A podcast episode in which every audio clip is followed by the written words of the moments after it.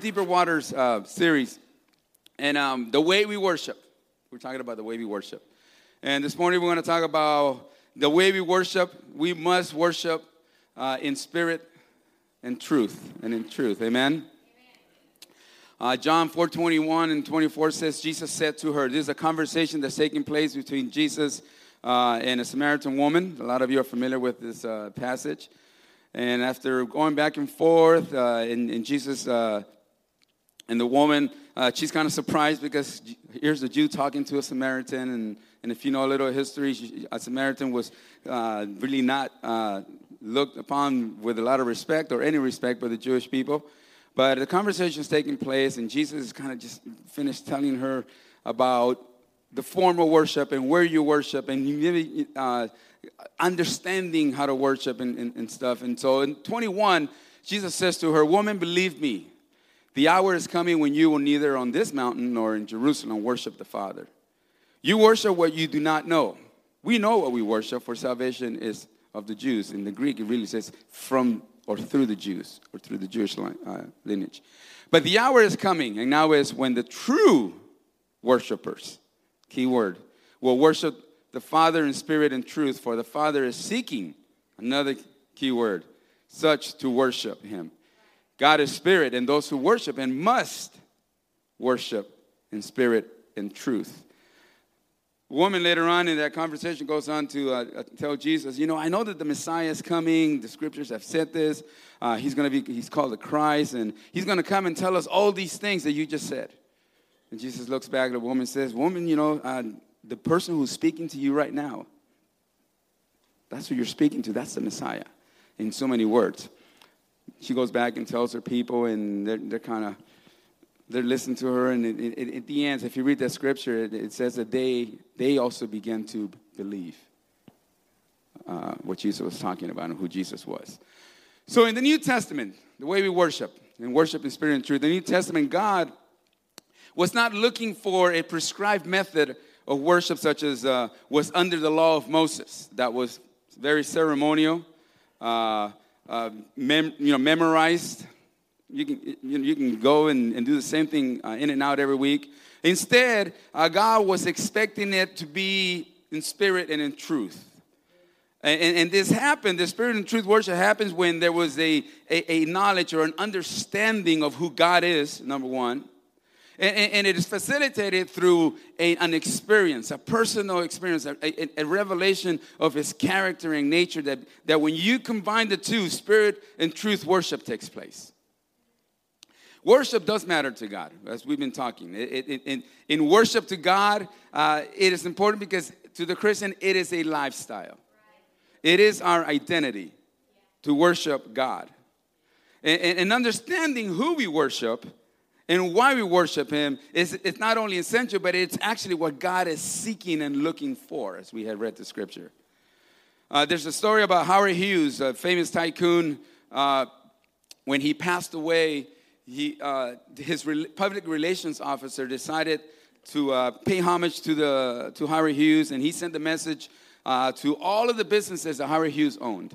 Uh, and, and, with the message saying, hey, we're gonna, we're gonna take a day, a, a time in the day on a specific day, we're gonna we're all gonna pause and give uh, a moment of silence for our late CEO uh, who, who just passed away.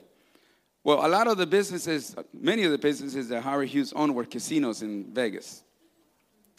And, um, and, the, and, and the message goes out even to the casinos about this moment of silence that they were, that it was going to, they were going to observe. And um, I'm not at all endorsing you go visit a casino, but if anybody knows anything about casinos, you know that those casinos are loud, a lot of activities. Uh, somebody said that's the place where dreams go to die. Um, very true. Um, anyway, so the message goes forth. At the time is said, everyone's going to pay Howard Hughes a moment of silence. And if you can imagine uh, a casino that's always so loud and people have a different uh, focus, all of a sudden the, the time comes and, and, and the story says that it, it, when everybody got real quiet, it was the most uncomfortable few seconds in those casinos. People are staring at each other anxiously, nervous, clutching to their money, their chips, whatever. right? Until a dealer breaks the silence, leans forward to his table, and says, Okay, roll the dice. He's had his moment, right? And then the casino goes on to do their own business. And I, I think we can concede uh, in, you know, I, more of a question, but I think we, we know that it's obvious that I think that there's some folks in churches uh, all around uh, on Sundays that give God the same treatment. They're sitting through service nervously, clutching their keys. They come to service looking at their phones. They come to service, uh, they get to service with leaving on their mind, as Brother Jeff Arnold uh, says it so, so well. And, and, and, they're just, they're, they're giving God their, his moment, and then they're gone. And God is an afterthought until the following service or the following Sunday or Easter or Christmas, whenever it is that they decide to attend service. So it, it, we give them the same treatment. And, and I think there's two reasons for that nonchalant treatment of worship and God. Number one is because truth or an understanding of who He is doesn't exist in that worshiper. Uh, there, there is no knowledge of who they're, who they're pausing or, or paying homage to, a full understanding. And number two is that, which usually is a result of the lack of number one, truth or understanding, is that their heart, their emotions, it, their, their, their minds, their hearts are not anchored on what God has done and continues to do for them. Amen? Eh, there's this spiritual connection gap in the worshiper who comes and just gives God his quick moment and leaves because they have something else to do. In the passage that we read, uh, it, Jesus says he's having this conversation with the Samaritan woman, and, and um, he reveals some very important things that we have to pay attention. In his conversation with the woman, he, one of the things that we should notice is this that God is seeking true worshipers. He is seeking true worshipers. I don't know if you, if you have that one slide, but he, he is seeking. He, the, the, worship, true worshipers are wanted. The Bible says that He created the world for His glory.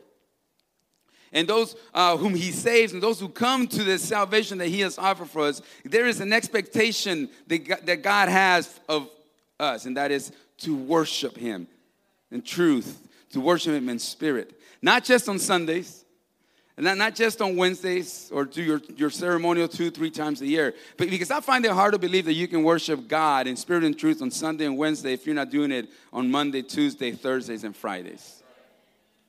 And, he's seeking for these worshipers.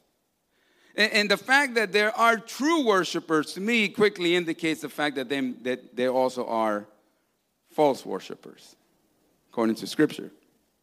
False worship hits the mark by either worshiping something other than God, right? We were created to worship, and if it's not going to be God, we're going to worship something else. Or by attempting to worship the true God, but do it in ways that dishonor Him. Uh, and sincerity is not the only requirement for true worship. There are very sincere worshipers in the world today. Uh, but not all sincere worshipers are true worshipers. Examples uh, will be uh, those who, who worship uh, a God that they call Allah. Uh, we, we, we have worship, I'm talking about sincere worshipers, but not necessarily true worshipers. Allah, we, we talk about those who, who are striving to be like Krishna and Buddha, and even within Christianity, using my air quotes, there are those who worship a God from a different book, for example or, or, or they've written their own versions. Or, or, or, they've somehow begun to describe God in a way that just changes who He is, His nature. And, and they've embraced this new theology that God perhaps is just not one. Amen? So, devout, sincere worshipers, and I, and I argue sincerely wrong, according to what God expects according to the scriptures that a lot of us here know. Because they're not on, they're not worshiping God in truth. They're not worshiping the one and only living true God that the scriptures revealed to us. They're not worshiping the God who has revealed himself in the Bible that says, I am the way, I am the truth. Amen? And, and so they're, they're sincerely wrong. And, and, in this Bible, there's an explicit direction of who true worshipers are. God, God is not a God of confusion. So if God is seeking for true worshipers, it's important for us to make it our top priority to be true worshipers of God in spirit and in truth. And there are three musts that I think John speaks about in the Gospel of John. There are three musts, and we're talking about one of the musts, right? You must worship Him in spirit and truth in John chapter 4, 24. But John 3, 7 says that we must what? Be born again of the water and of the spirit right? Which it's in concert very well what we're talking about. It, he, you, you, must be born of the water and of the Spirit. And then he begins to explain what being born of the Spirit is all about, and and and and, and it's part of you becoming a true worshiper of God. The second must that John talks about in, in the Gospel of John is that we, uh, Jesus, it says in John 13, uh, 3, uh, 14 and 15, that the Son of Man must be lifted up.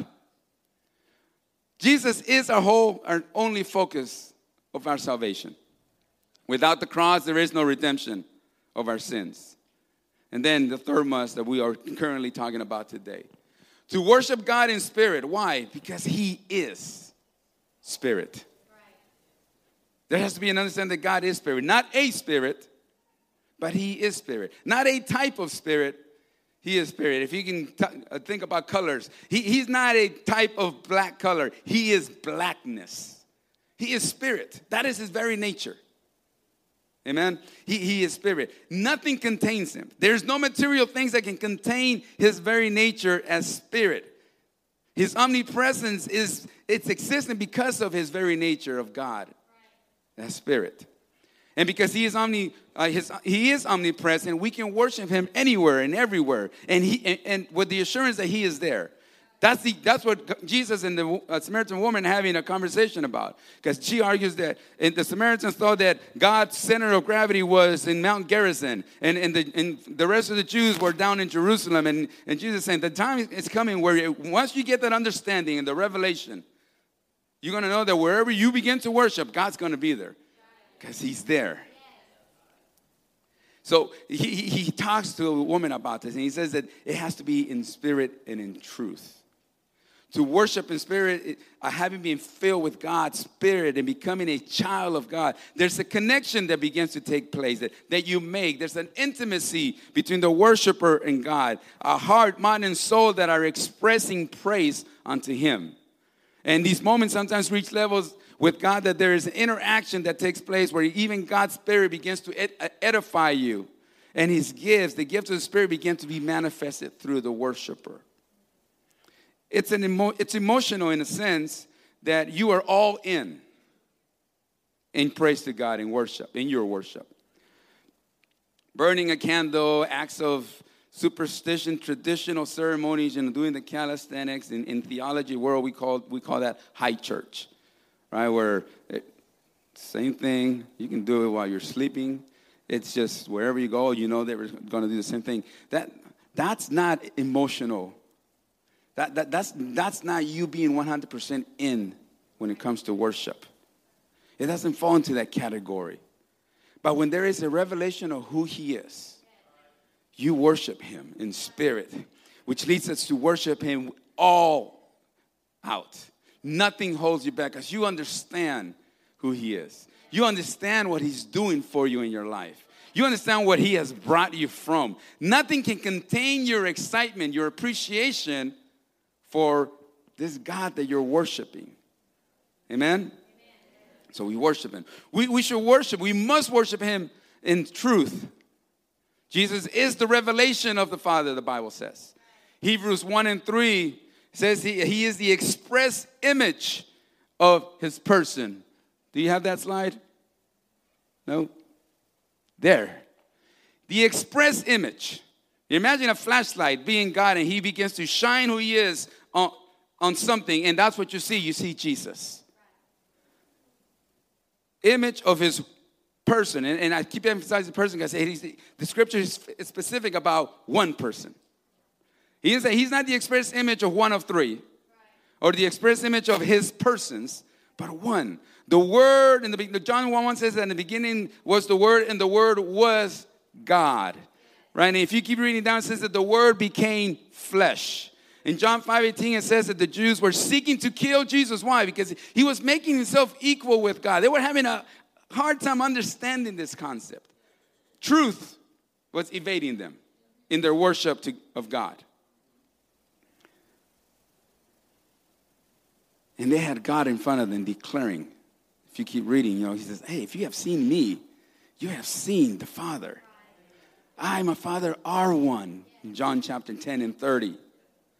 See, truth departs a worshiper when they begin to confuse the nature of God and, and the fact that He is just, He is one God. And, and the most difficult thing for the strict monotheistic Jew um, or the, the, Jewish theologian uh, to get over was the notion that, that, that God can be nothing but one.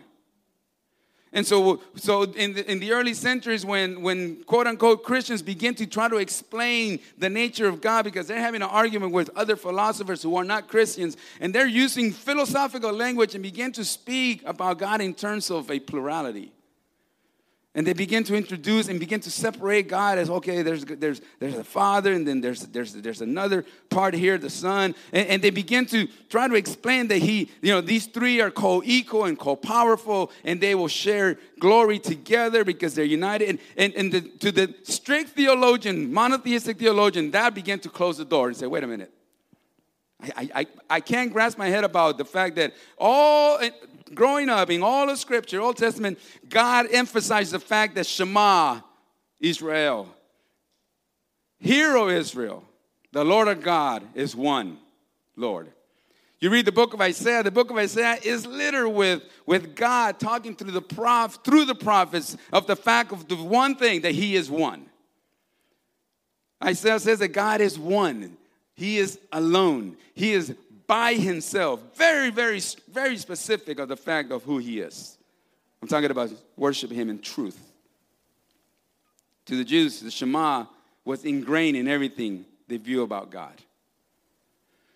So when Christians begin to explain to the Jew about this, who, who Jesus is and, and, who, and who, it, who God is, and, and they begin to bring in these persons, it turns them off.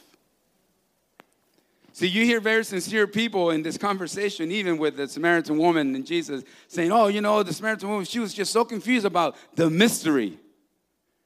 You know, the mystery. And they begin to Oh, there's the mystery, you know, and, and this three God, and this triune God, and the three in one. Jesus just wasn't, she was so confused about the mystery. And, and, and you know, Paul talks about this mystery in 1 Timothy 3.16. He says, Great is the mystery of what? Godliness.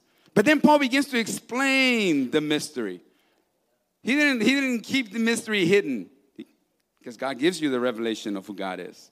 And he goes on to explain that God was manifest in the flesh. I don't know if you have that other slide of, uh, with uh, 1 Timothy 3.16, but God was manifest in the flesh. I found this old slide from about 20 years ago when I taught a Bible study on the oneness of God. And it, it, it just, it, it explained there's this great mystery of of God is that a God, when He decided to, to reveal Himself, He reveals Himself in Jesus Christ. And it paints a good picture of God's revelation. It was God in Christ that He was reconciling the world unto whom? Himself. I don't, I don't hear anybody else besides one person in that reconciliation. Himself. God, see, God has revealed himself to us in the word of truth, and Jesus is the word of truth, according to John. We, to worship God in truth means we worship him in obedience to full submission. Right? Okay, we understand who God is. God is one. We understand it. That's truth. But truth also means that we worship in, his, in him because of his word and, and as obedient children of God.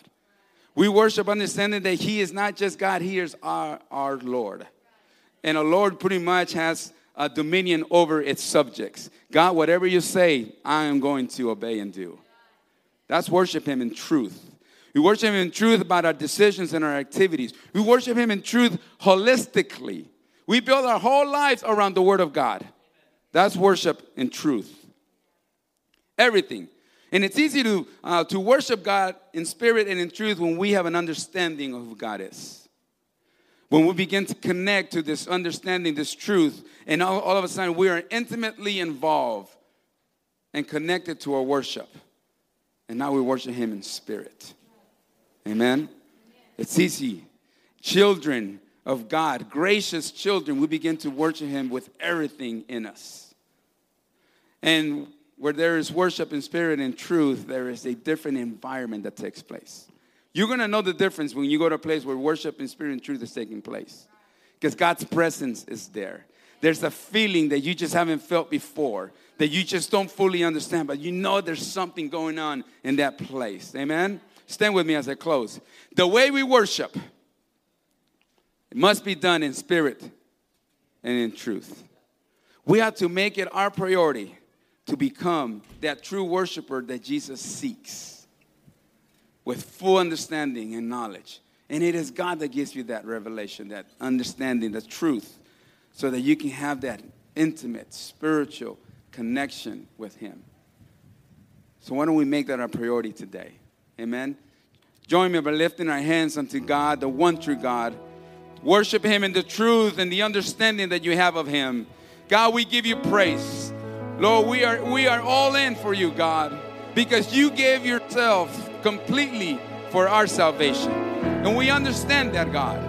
We want to be connected, Lord. We don't want to just stay here, Lord, and, and, and, and hope for the moment to pass by quickly, but we want to give everything to you, all of ourselves, God. Hallelujah. In Jesus' name, let us continue to worship.